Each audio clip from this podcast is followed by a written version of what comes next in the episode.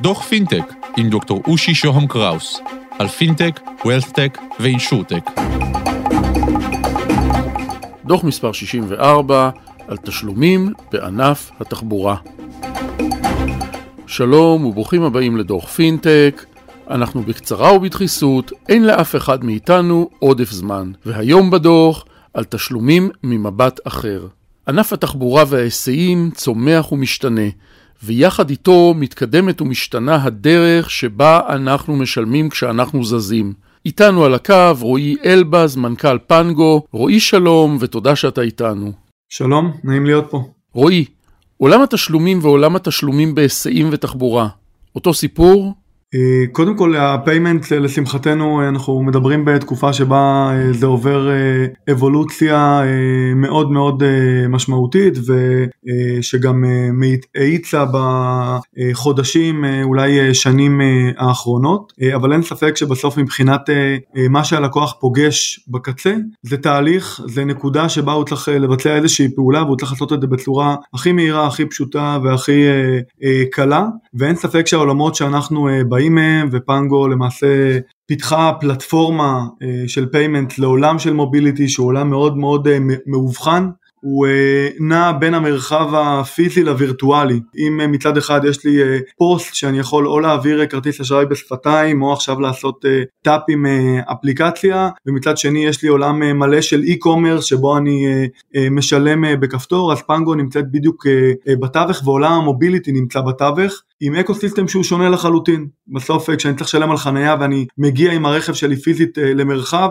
אין לי לא ממשק אינטרנטי ולא פוסט, ואני צריך לשלם. כשאני עולה על תחבורה ציבורית, אז יש שם מערכת שונה לחלוטין, ואני עדיין צריך שתהיה לי את היכולת לשלם. כשאני עולה נכנס כמעט בלי מחסום לכביש אגרה, ומנקודה מסוימת ועד נקודה מסוימת אני צריך לשלם.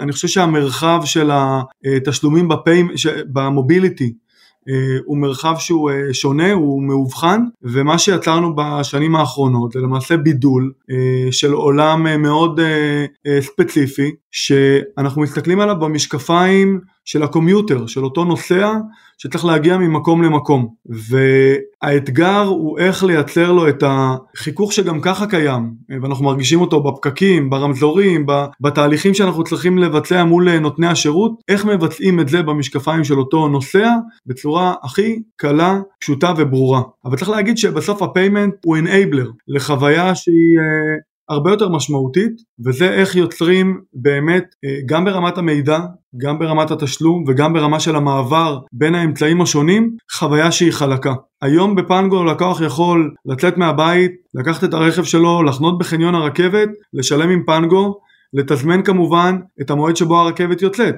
וגם שמה לשלם שוב עם פנגו, ובדרך חזרה הביתה הוא יכול לתדלק או לנסוע בכביש אגרה, או גם לקחת את הקפה שלו בחנות נוחות. ולכן מבחינתנו הפיימנט הוא לא המטרה, הפיימנט הוא האמצעי ללהפוך את החוויה של הלקוח לנוחה ופשוטה. בעצם אז מה עומד מאחורי כל הדברים האלה? איך אתם עושים את זה? כשהתחלנו ב-2007, ששם החיבור של תשלום לאיזשהו ארנק וירטואלי, היה גם בתפיסה הצרכנית וגם באקוסיסטם, היה מאוד בחיתולים, רק לשים על ציר הזמן, זו השנה שבה הושק האייפון הראשון. אז למעשה באנו ואמרנו, אוקיי, יש פה עדיין מספיק רכיבים באקוסיסטם של הפיימנט, שמאפשרים לנו לשלם. אבל האתגר שמה, היה לא רק טכנולוגי, הוא היה גם בסטייט אוף מיינד של היוזר. איך אני משלם על חנייה, ואיך מגיע הפקח, ורואה ששילמתי, משהו שעד אז היה פיזי, והפך להיות וירטואלי, ובזעיר אנפין האתגרים לא השתנו. אמנם היום הלקוחות הרבה יותר מחונכים או רגילים, לשלם באופן וירטואלי, אבל לייצר מצד אחד, בבקאנד, מערכת בילינג, שהיא מספיק גמישה, ומספיק יודעת להתאים את עצמה, לכל אותם use cases שונים, ולא דין חניון כדין תחבורה ציבורית, כדין תדלוק, שכל אחד מהעולמות האלה מאופיין במערכות לגאסי, שהמון שנים מוטמעות באותו אקוסיסטם, ומצד שני, תהליכי הבילינג והסליקה שמה, ומחזורי החיוב שמה, הם מאוד מאוד שונים. אז לייצר את אותה פלטפורמת בילינג שהיא מספיק גמישה מצד אחד, ומהצד השני לייצר UI, שהוא הכי אינטואיטיבי, הכי מאופיין ומאובחן, של איך לוקחים משהו שהוא לכאורה מורכב, אבל לוקחים אותו פשוט, ברור, בלחיצת כפתור, או בשתי לחיצות כפתור, תלוי בתרחיש, זה המקל שצריך לאחוז בו, הפלטפורמה מצד אחד, וה-UI מצד שני, ובזה אנחנו מתמקדים. רועי, לאן הולך עולם התחבורה? עולם התחבורה בעולם, ולשמחתנו גם בישראל, הוא עולם שמתפתח מאוד בשנים האחרונות, בקצב מועט של לא מעט חברות שמטפלות בוורטיקלים שונים במסלול של הלקוח. אם זה הרכב מצד אחד, שיהפוך ליותר חכם עד כדי אוטונומי, ואם זה התחבורה הציבורית, שבאיחור אופנתי תלך ותשתכלל, בתקווה בעיקר בשביל הילדים של כולנו, אבל כבר עכשיו עם הרכבת הקלה. אם זה הסגמנט של המיקרו-מוביליטי שמטפל במייל האחרון, אם זה בתחבורה השיתופית, ברכב, בקורקינטים, באופניים, ולמעשה כל אחד מהוורטיקלים האלה מטופל היום על ידי לא מעט חברות שעושות עבודה מצוינת. האתגר שלנו הוא בסוף לייצר מסע אחד, הוליסטי, שלא יצריך את הלקוח לעבור ולקפוץ בין פלטפורמה לפלטפורמה, ובשביל זה שם המפתח זה שיתופי פעולה, ואנחנו מקפידים לעבוד עם כל החברות שנמצאות בקטגוריה שלנו. בעולם התחבורה הציבורית יש לנו שיתוף פעולה מאוד משמעותי עם Emobit, שהם בסוף הגייטווי הכי גדול להם בישראל לתחבורה ציבורית. אז מצד אחד יש את הארנק של פנגו, שמאפשר לצרכני התחבורה הציבורית שהם לאו דווקא בעלי רכב לשלם, ומשתמשים באקאונט שלהם בפנגו כדי לשלם.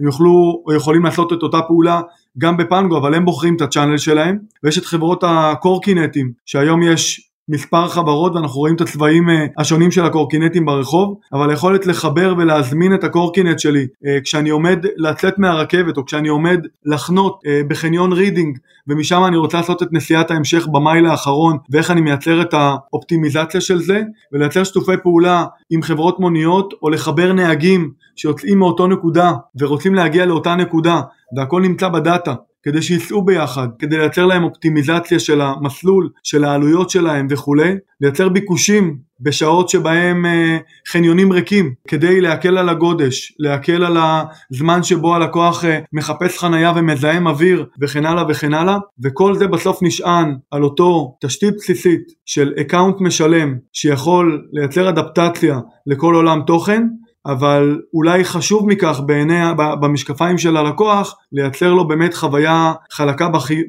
בחיכוך הכמעט אינסופי שכולנו חווים, ואנחנו מדברים בתקופה שבה, משנה שבה הכבישים בנסיבות פחות משמחות היו פנויים, אבל הם חזרו להיות אולי בעוצמה אפילו יותר משמעותית גדושים, והמגמה הזאת לצערי רק תלך ותחריף עוד לפני שבתקווה יהיה יותר קל, ולכן אנחנו בתווך הזה צריכים להקל, וזה האתגר שאיתו אנחנו מתמודדים.